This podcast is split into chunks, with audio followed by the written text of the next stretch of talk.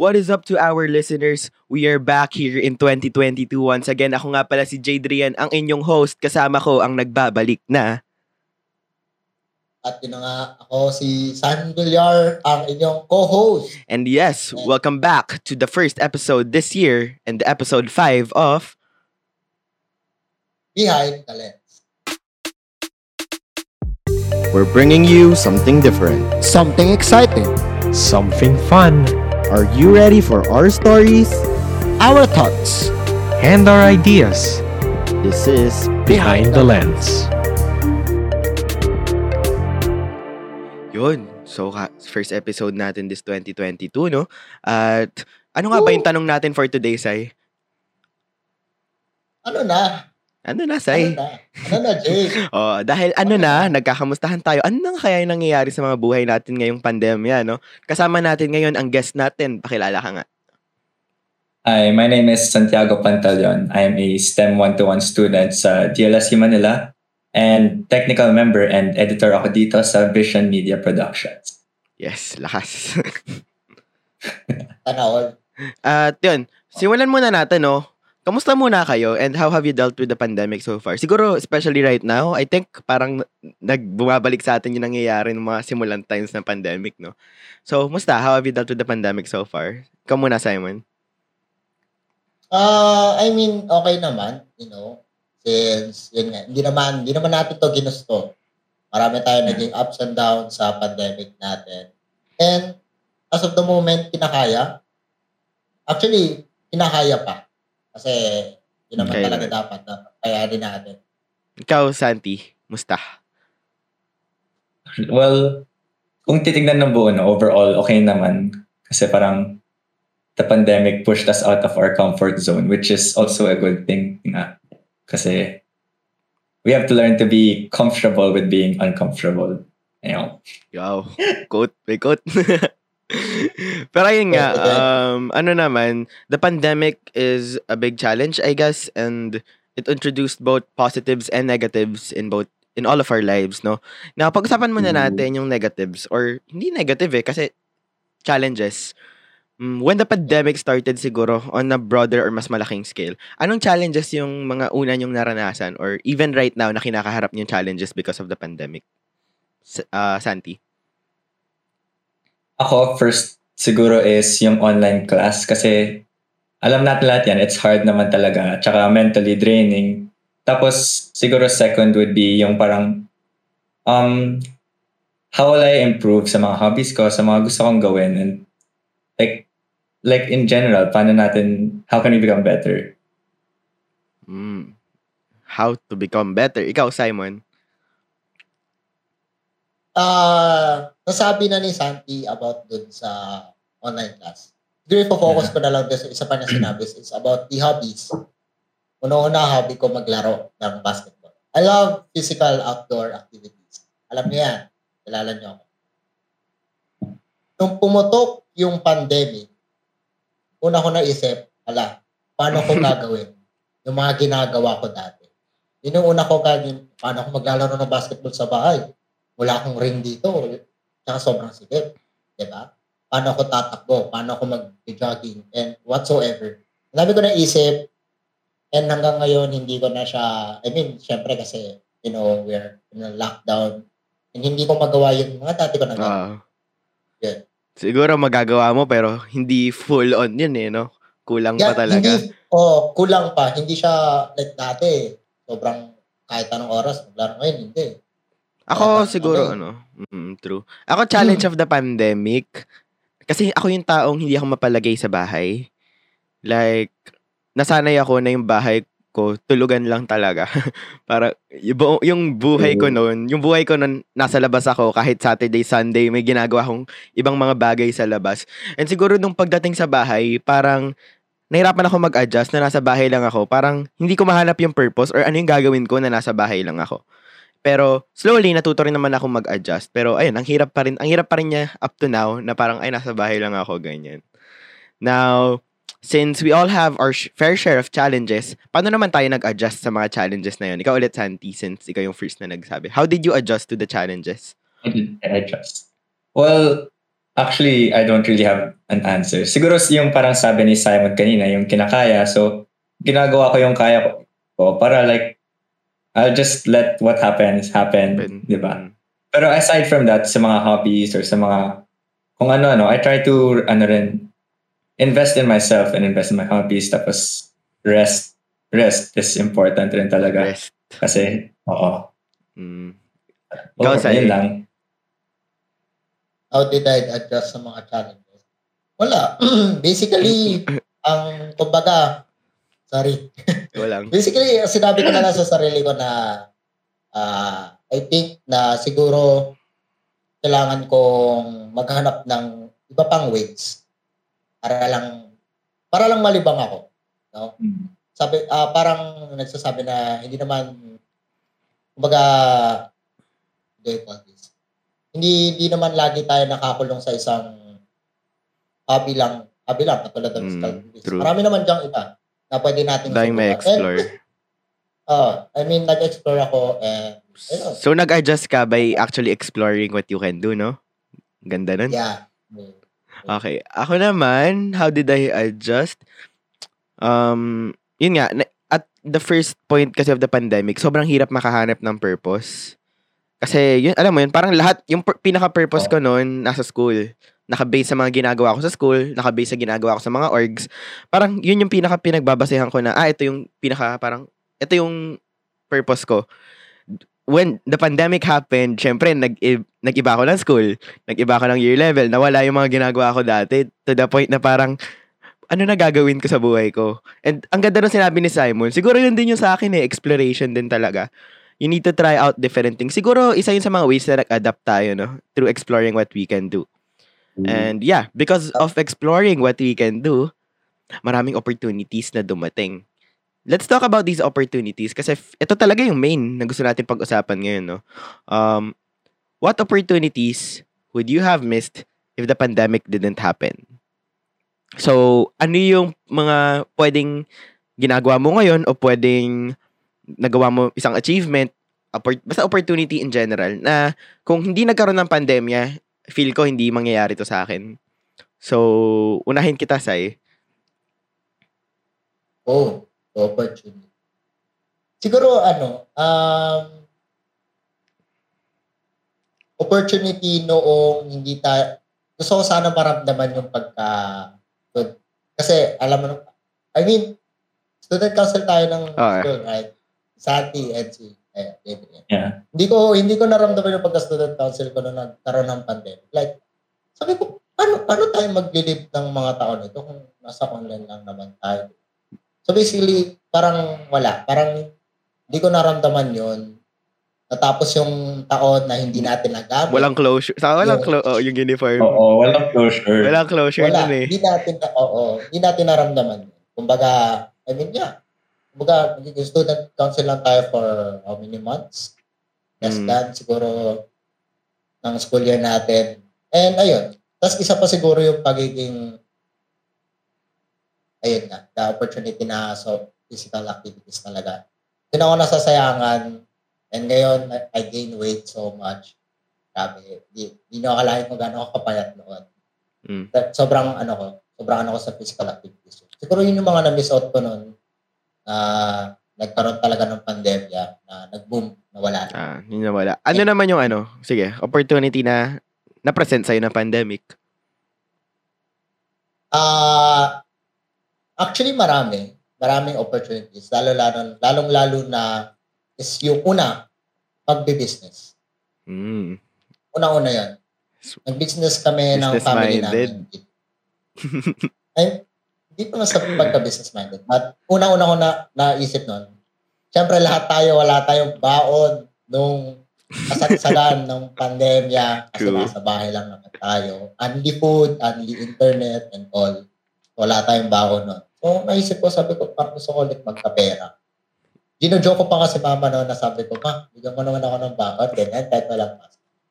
But instead of na sabihin niya sa, ay, instead of na, instead na parang pinapagalitan niya ako, ini-insist niya ako na mag-business daw kami. Which is, yeah, nag-business kami, but hindi siya naging patok. Siguro kasi hindi namin Mm. pinaglaanan ng oras. Kasi may work din ng mami ko, may work din ng tita ko. And I also have, you know, Pero ano, risky ang ano eh. Um, pag nag-business ka, it's a risk. So, Oh, ito it's, it's a 50-50 Kailangan chance. Wala namang 100% chance na magiging successful. Yeah, oo. Yun talaga pag business And yep, hanggang sa ilang months yung nakalipas and nag-come up kami ng dalawa kong kaibigan. Pwede ko ba sila shoutout dito? Sige, shoutout mo. Ah, shoutout kila Migs and Sean, Sean Malang. Shoutout sa inyo. Nag-come up kami with the business of uh, tournaments, gaming tournaments. Especially, una namin yung tournament noon is COD Mobile and Valorant. And as of the moment, Valorant is gaining much popularity sa Mm. page namin. And that page is so called Sentry na nag-host kami ng tournaments. Search na lang. S-N-T-R-Y. S-N-T-R-Y. Oo. Uh, Sentry. Oh, pasok ko na rin. Dahil sa gino- dahil sa opportunity na yan, binigyan ako ng opportunity nila sa editor nila ako, no? Tapos, wala, ang, ang fun lang, ang fun lang rin ng ginawa nila. Alam mo yun, parang may business ka, pero na-enjoy mo siya. Nakakatuwa. Yeah. May bonding din kasi dun sa So, you, so for you, yung biggest opportunity mo is Sentry in itself, no? Yeah, Sentry talaga. Kahit madami kang problema sa stream. Oh my God. Ay, na, nasasolusyon na naman yan. Wala namang bagay na hindi nasasolusyon. Mm. So, yun. Sige, ako na siguro next. Then, ilas natin yung guest natin.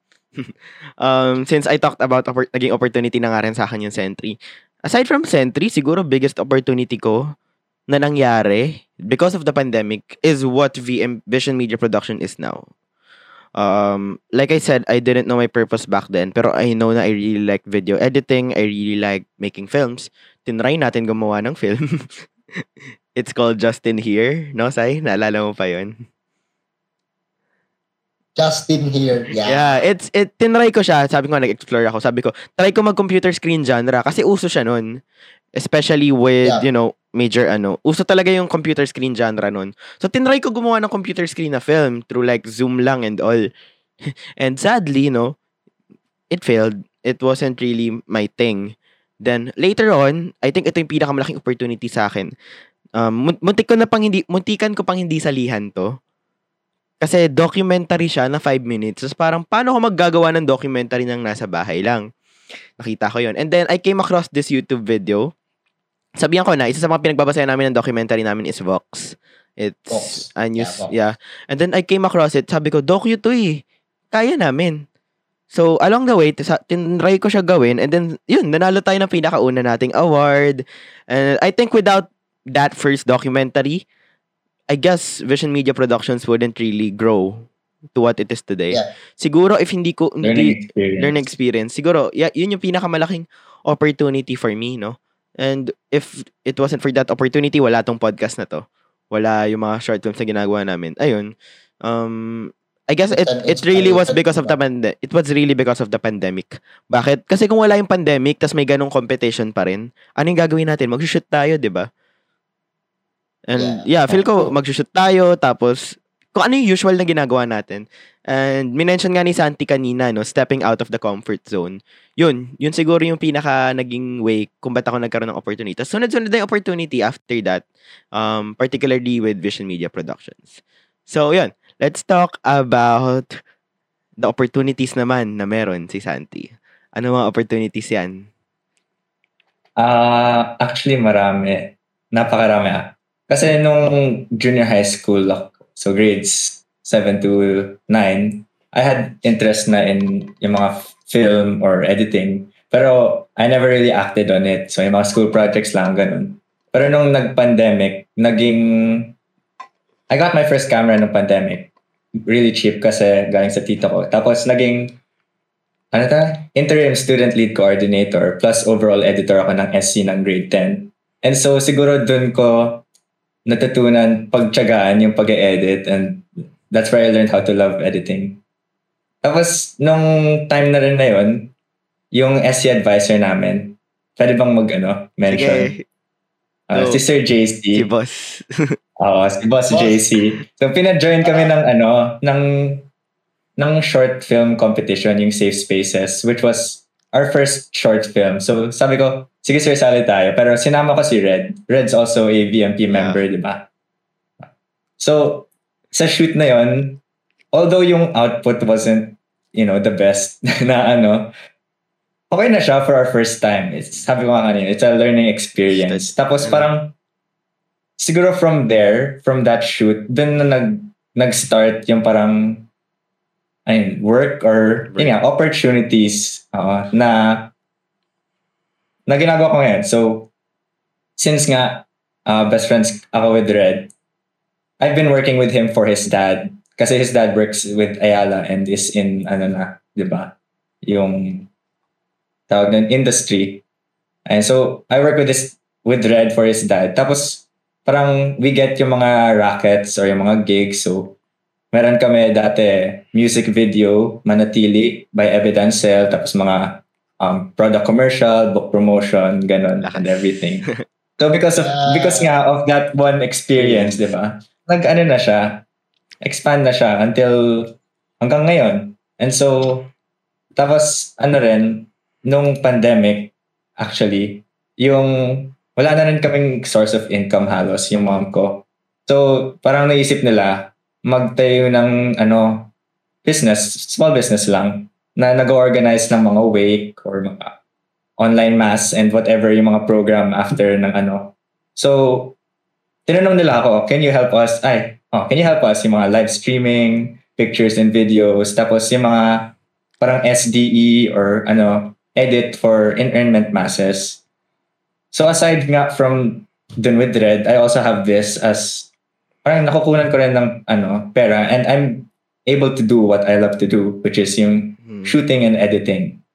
Mm. Tapos, wala yun. Because of that, because siguro of SC and everything, parang naging active rin ako sa mga orgs ko as as an editor. And siguro overall, no, without the pandemic, I wouldn't have been able to start this journey of mine. Kasi dati sa Yun lang. SC, di naman kita nakikita nag-edit. Di Oo. naman kita nakikita. Kasi di ba sa SC dati, ano, halos, ano yun, logistics, lang Logistics, ako, logistics yung pinaka props, tinatrabaho ganun. mo. Oo. Di kita Tapos, nakikita nag-shoot, di kita nakikita nag-edit. Oo. Eh, Kasi wala rin akong camera at that time. So, I didn't really know. Parang, p- kaya, pwede kaya to sa akin. Pero nung, when I got the camera, tapos I tried, nagustuhan ko, and kaya ko. So, ayun, that's Pero- where I am now. Pero you love to shoot na before pa? Or like, marunong ka na ba nun? Hindi, mga YouTube, YouTube siya halos eh. Siguro ano, idea mo, may idea ka pero hindi mo talaga ginagawa. Oo, parang oo. ganun. Hindi ko magawa kasi wala naman akong, ano, Resources. Yung mga school projects lang, ganun. Doon lang ako nag-ano. Ayan, Sai. Mag-aral ka na mag-edit. Naku. Oh. Pero ayun, um, key takeaway siguro sa lahat ng na-mention natin is that ang dami nating opportunity during the pandemic. Pero there will always be this starting point. And that starting point, yun talaga yung nagdadala sa atin ng madaming opportunities. And sa akin, ang starting point ko was this doc- was that documentary. Si Simon, starting point niya is mahilig lang siya maglaro tapos naisip nila yun. Napag-usapan nila, di ba? Which is amazing. Um, Santi, starting point mo was, yung sinabi mo, short film. And siguro influence din siya somehow. Could you say na influ- yung opportunity, well, siguro, you could say it. Pero, um, how did past experiences influence um, these opportunities na dumating sa inyo? Sige, I'll start. Siguro, dumating tong, yung past experiences ko, nakatulong siya in such a way na alam ko kasi talaga kung ano yung gusto ko eh. Um, I think yun yung main difference. Alam ko na talaga kung ano yung gusto ko. Kaya nga, it was really difficult during the pandemic. Lumipat ako ng school kasi naisip ko, saglit lang yung pandemic, no? Sabi ko, saglit lang to, three months lang to. Sige, lipat ako ng school para ano. Tapos, dun sa bago kong school, f- four days, four times a week lang yung klase. So, may one day ako. Yung one day na yon iaalat ko yun sa pagsusulat, sa pagpoproduce ng short films and whatsoever. Pero hindi naging ganun eh. And yeah, siguro, mm, na-influence nga ako ng mga dati kong ginawa through that na parang especially SC, no? Yun talaga yung pinaka may malaking influence Oo. dun sa opportunities na ginagawa ko. Ikaw, Simon, your um, opportunity with Sentry, what was the biggest influence to that opportunity? Ah, I mean, katulad ng sinabi mo kanina about gaming. Mahilig talaga ako maglaro, especially Dota. Diyan ako na una nagsimula sa Dota na yan. Dota. Sumunod, Mobile Legends. ML. Yeah, Dota talaga. I, I love playing Dota kahit dati pa. Kaya pag mag-meeting tayo, makikita ko Simon playing Dota 2 eh. Diba? diba? Minsan nga nag-meeting pa ako na naglalaro. Pero I mean, Wow, man. huwag gagayahin yun, guys. Yun. Hindi, di lang naman ikaw gumagawa nun. May isa pa. Ah, sa bagay, Mapapakinggan kaya niya to. shoutout sa'yo. Shoutout sa'yo. Kilala, kilala, kilala niya na sarili niya. Ayun. kilala mo na sarili mo. Pero ayun nga, going back to the topic, mahilig talaga ako maglaro. And wala akong ibang maisip doon pagputok ng pandemic, wala akong ibang maisip.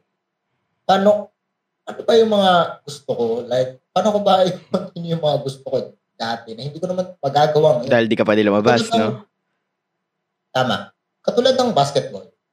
Ay, parang nagdidream ako dati, gusto ko pumasok sa varsity. I mean, ilang beses na ako nag-try. I mean, sadly, hindi ako nakakapasok. Since, syempre, may mas marami pang magaling kaysa sa akin. So, sabi ko dati, kapag lumipat ako ng school, I want to try varsity. But sadly, pumutok yung pandemic again. Pa, hindi man again, pumutok yung pandemic and now, hindi ko na siya magawa. Mm. Kasi hindi naman pwede lumabas. And now, alert level 3 ngayon, hindi ko na naman magagawa ulit. So, from the game itself, ko, naglalaro ako. So, naka, nakaisip kami, nakaisip kami tatlo, parehas din kami naglalaro ng parehong laro, na Dota, nakaisip kami, what if gumawa tayo ng isang business na nagpapa-tournament tayo? I mean, maraming teams dyan na willing sumali, na maraming teams na gustong sumali sa mga uh, tournaments like sabi na natin Valorant, the VCT Masters. But hindi sila, wala silang enough practice, wala silang enough experience to tournaments. So, paano nila magagawa yun Mm. without any tournaments? And then we came up na, tara, sige, let's build a community na magpapa-tournament tayo sa lahat para magkaroon sila ng experience. Kahit hindi man sila araw-araw mag-tournament sa amin. But at least they have the experience. And now, Sentry, nakikilala na siya in terms of Valorant. Mm. Marami na po. Ang laki ng growth, no? Dati pumasok ako sa Sentry. Parang, ang, ang, gulo, ang gulo pa ng lahat. Tapos, ang onti natin. Nagsha-shoutcast pa ako kasi wala kayong ibang caster. Ato, ano lang, siguro, ano lang, madali ang kwento lang. Dati, na nag-set kami na mag, ah, mag-live kami ng games, I cast and I stream. Nagkakast din. Kahit di siya nag-valorant, nagkakast siya. Nag-stream ako, at the same time, nagkakast ako ng laro. So, sobrang hectic nung ginagawa ko noon. Like, ako pa, ako pa, ako pa nagiging observer nila. Si Simon na si Simon nun. Ayan na, bumabaril na. Yes, napatay. Ayan na, okay na, okay. Di ba, wala akong experience, wala akong experience na mag-cast. Like, hindi ko, hindi ko talaga forte yung mag-cast na yan. I mean, gusto ko mag-try, but wala akong enough experience. Ako ano, From nung there- nagsimula, nung pinag-cast niyo ako, parang, ay okay, gusto, parang gusto ko matry. And masaya siya, pero na-realize ko na ang hirap. Akala mo madali eh, no? Akala mo dadaldal Oo. ka lang. Pero ang hirap, in such a way na, ang hirap kasi kailangan mo, kailangan mo gameplay, tapos i-analyze mo yung gameplay, tapos titingin ka sa comment section, tapos may mga nag-aaway. Di ba? Ang, kung iisipin natin, ang mga casters dyan na magagaling, iniisip natin, ah, madali lang yan. Gawin ko nga. Ah. Pero no, ang hirap. sobrang hirap niya. Sobrang hirap na talaga. Mm. hanggang sa may, sabi namin ni Migs and nila, Ma- ni Sean, sabi ko, let's parang mag-hire tayo ng mas may experience sa atin. na Mm, amazing. So, isipin mo yun from, ano, someone, from the three of you. hired someone. From the three Oo. of you, lumaki na talaga siya ng todo ngayon. And ang dami ng parts ng Sentry. Now, punta tayo kay Santi. Si Santi, ang daming opportunity. Ano? Oo, parami. Sige, um, same question din. How do you think yung mga dati mong pinag gagagawa e- before the pandemic. How did it influence the things you've been doing right now during the pandemic? siguro yung biggest influence dyan is yung SC nga. Like, ano, kasi exposed ako sa inyo, kila Asher, ganun, na palaging gumagawa, nag-edit yung mga SDE, nag-shoot, ganyan. And so parang, ako, nandun lang sa sites, parang, parang gusto kong gawin yun, di ba? Kasi maganda naman yung mga gawa, gawa nun sa SC. And yeah, I wanted to try. So nung pandemic, I did try. And siguro yung pagiging, ano, active sa school, sa community, sa leading, yun nga, naging active rin ako sa mga orgs sa DLSU because kasi nga, sinasabi palagi ni Sir JC na ano, palagi sinasabi ni Sir JC na to take nga all the opportunities na binibigay kasi palagi naman tayo may kasama dyan. Hindi ka mag-iisa. It's parang, it's a good experience na rin as, uh, ano, student leader. And wala, Gusto ko yung dalawang Yan lang. episode nang na-mention ni Sir JC. Eh, no? na-mention sa episode Dalawang 2. episode na ba? Na-mention ni Will sa Ay, oo, episode 2. na-mention. Na-mention. Boss. Uh, boss idol. ayun. Kung napapakinggan mo to, Sir, hello. Pero ayun, um, sige, um, I think we're going towards our end na.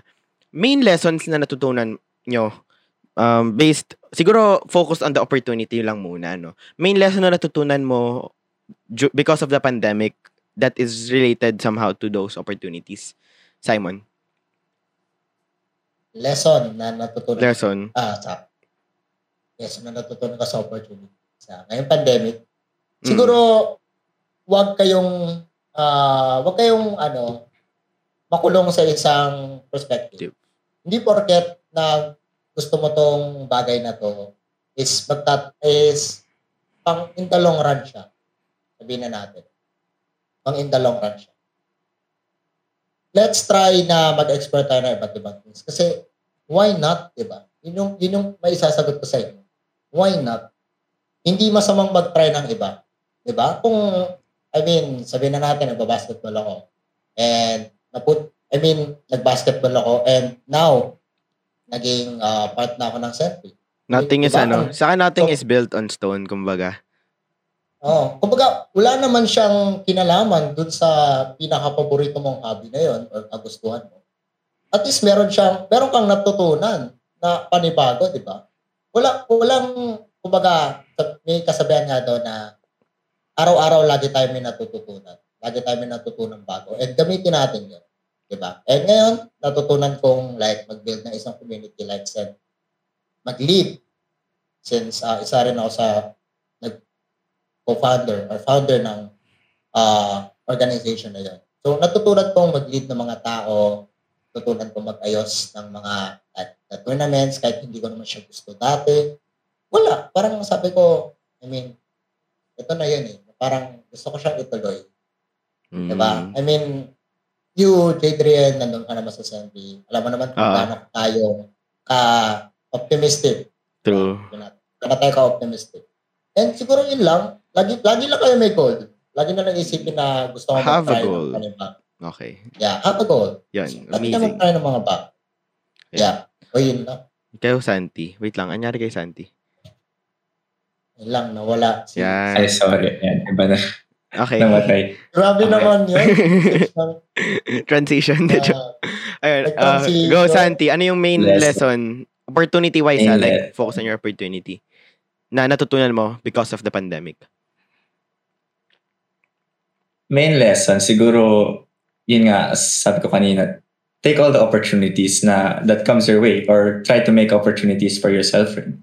Kasi, siguro personally, no, yung experience talaga is the best way to learn. Kasi makikita mo yung mali mo, yung mistakes mo, tapos makita mo rin yung tama. So, you're able to adjust rin. Tapos, wala, kahit yung parang sinasabi, sinasabi ni Sai na itry mo lang yung kahit tapat ka, I think na it's better to just try, just do it. Kasi hindi naman siguro masakit or it won't hurt you to start, di ba? True. At saka may matututunan ka rin naman along the way. Tapos malay mo, magaling ka pa dun, di ba? New discovery. Sa akin, main lesson main lesson siguro sa akin is ano, um, tawag dito, it's okay it's okay na mapagod. It's okay to not be okay, basically. Kasi that's how, doon nagsimula yung pandemic eh. Like, literally, I didn't know what to do and all. But then you need to, you need to rise up, no? You need to be able to find it. And I think, main word ko na lang rin siguro is purpose, no? Um, I think all of these opportunities would wouldn't happen if hindi tayo if hindi natin alam yung purpose natin. And basically, I think that's how important, you know, knowing your purpose is because kung di mo alam, mahirapan ka. And you know, this purpose can change over time. Tulad nga ng sinabi ni Simon, nothing is permanent. Pwede kang mag-try ng iba't ibang goals. And yeah, once you get an idea of this purpose of yours, then maybe you could actually try out different things. And yeah. Now, I Hmm. mentioned kanina na, you know, the pandemic isn't easy. It's very difficult. And right now, we're at the point na parang the pandemic is, alam mo, parang heightened na ulit, di ba? Obvious naman. We started we started 2022 with a positive mindset pero wala ito yung nangyari eh um so a lot of people are also having difficulties right now because ayun nawala ulit yung nung December like nasulit ko pa yung December because nakalabas ako with friends and all and yeah I met people pero ayun nga right now we're in a difficult time once again so for those who are in a difficult ti- time right now especially because of the pandemic no um how do you find the motivation to explore opportunities? Kasi minention nyo kanina, try out new things. So, we need to explore opportunities. How do you find the motivation to explore opportunities and op- and pursue them? So, simulan na natin sa guest natin ngayon. Final takeaway na rin kasi to. Go. Ako, siguro yung motivation or parang inspiration. Ako just looking at or just watching or looking at other art or yung mga gawa ng iba, nakaka-inspire rin siya. Kasi parang, if you find something cool, parang sasabihin mo, oh, gusto ko rin gawin yun, gusto ko matry yun. And parang, ayun, from there, kung ano-ano na. Tapos parang, kasi, um, siguro nga, no, like, many people are unsure or are anxious about taking the step or starting something. May nabasa ko somewhere, I can't remember, that action kills anxiety. So siguro, um, hindi palagi yung opportunity pumupunta sa atin. So we need to make rin yung opportunities for ourselves. We need to make connections or opportunities kahit hindi yung work or racket. Even just learning and practicing. Yeah. Kasi it, it can take you a learning rin. learning is an opportunity. Basta natututo Oo. ka, di ba? it is. Yeah. I think yun na Mm, rin siguro probably. definition natin opportunity. If you don't learn from something, I won't consider it an opportunity. Mhm. I guess. True. Ah, Simon, ikaw, mm, yung um, Ah. how do you find the motivation to explore opportunities and pursue them kahit you know we're in a difficult time? uh, ginawa kong motivation is, na-mention mo kanina na we have to take the risk. Marami nagsasabi, ay, maraming, sa ugali ng mga tao, maraming ang ginagawa nila is kapag napangitan sila sa unang gawa, they quit. They quit. True. So, Tama. for that, instead na mag-quit ka dun sa ginawa mo, kahit pangit yan, kahit hindi mo talaga siya nagustuhan in the first place, gawin mo, gawin mo siyang motivation na, na, sige, next time, I'll make improvements to this para magkaroon ako ng confidence, di ba? I mean, yun yung ano eh, kumbaga yun yung nawawala sa tao nowadays. The confidence na magpakita sila ng gusto nila. Sabihin na natin siguro sa editing nakita mong pangit ng editing niya. Nasabihan mo siyang pangit. And then, he quit or she quits. No. Mm. Dapat hindi yun yung maging mindset ng mga tao now. Kasi, you're trying new things. And hindi naman porket na sabihin na natin, you're trying new things, dapat maging successful, successful siya. No. Mm, You have to fail. true. Failure is a step, parang failure is a step para maging success. Hindi ko, hindi ko, hindi ko mabuo yung quote Ah. na yun. Basta, yun yun. Sana, kung alam niyo yung quote yun. Basta, kailangan mo mag-fail. Kasi kung hindi ka mag-fail, that's not success. True. Wala ka natututunan. Ah, Learning Hindi from yung- our hindi yung- mistakes. True. Hindi yun yung definition of success. When you define success, you have to fail. And from failing, you learn something. And failure And is also the the motivation eh. I think pag nag-fail ka, mas magkakaroon ka ng giggle na gawin yung isang bagay na magawa siya successfully. Oo. So, yun. Mm, Yeah, Amazing. Failure. Sa akin naman, um, how do you find the motivation to explore opportunities? Um, mahirap maghanap ng motivation. Pero the best motivation, sa akin to ah, personally, I always look into the future or I look into what will happen in the future. Na parang, ay, mahirap to ngayon. Pero ano ba yung nakikita ko in a span of, I mean, siguro nahirapan na rin ako kasi grabe yung, like, tinignan ko yung future for 2022, sobrang positive. Yan din, positive mindset. Tinignan ko yung 2022 as a very positive year for Vision Media Productions. In a way na feeling ko, ay, January, makakapag, baka every month may maproduce akong film na i-shoot in real life, physically, di ba? Pero parang, ay, medyo mahirap siya ngayon. And yeah, um, yun siguro yung motivation ko eh. Think positively lang. Okay, hindi to pwede, hindi ako pwede mag-shoot ng early, siguro early 2022. Ano yung pwede kong gawin? Positive mindset. Ano yung pwede kong gawin dahil dito? So, ang naisip ko, dahil hindi ako makakagawa ng kahit anong film early 2022, i-focus ko sa planning. I-focus ko sa pagsusulat. So, if makikita mo ngayon yung research and development department ng VMP, medyo busy sila kasi gumagawa sila ng mga concepts and all. So, para pagdating ng late 2022, ayun, doon tayo mag-shoot ng mag-shoot ng mag-shoot para, ayun, um, it's basically just think, having a positive mindset and, you know, difficult things will happen, pero you have to look positively into what will happen in the future. So, yun lang. Yeah. And yeah, I think that's it, nega. no? Wag puro nega. And yeah, Puro nega. Mm. Yun siguro yung main points natin, no? That's our main points for now. And yeah, we're we are talking about the difficulties of the pandemic and the opportunities that it presents. And um pakilala ulit um pakilala ka ulit sa at pakilala ulit yung ating guest ngayon, no? And if you have anything you want to plug, go lang. Once again, I am Santiago Pantaleon from STEM 121 ng DLSU Manila. And I am a technical member, pati editor here sa Vision Media Productions. And, lang. uh, wala kang ipa-plug? Wala naman. Wala, wala siya ipa-plug. Okay. Um, yeah. Behind the Lens is available on Spotify, YouTube. Search nyo lang Behind the Lens or Vision Media Productions. We are also available on, saan pa ba? Apple Podcast and Google Podcast. So, search nyo lang lagi Behind the Lens. And lalabas na tayo dun, no? And yeah, I guess that's it. Um, Simon? And also, don't forget to check out our official Facebook page. Search nyo lang, Vision Media Productions.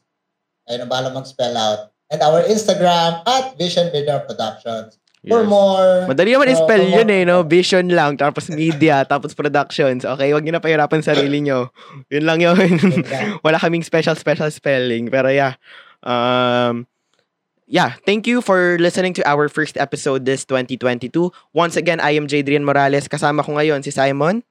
And this has been Behind the Lens.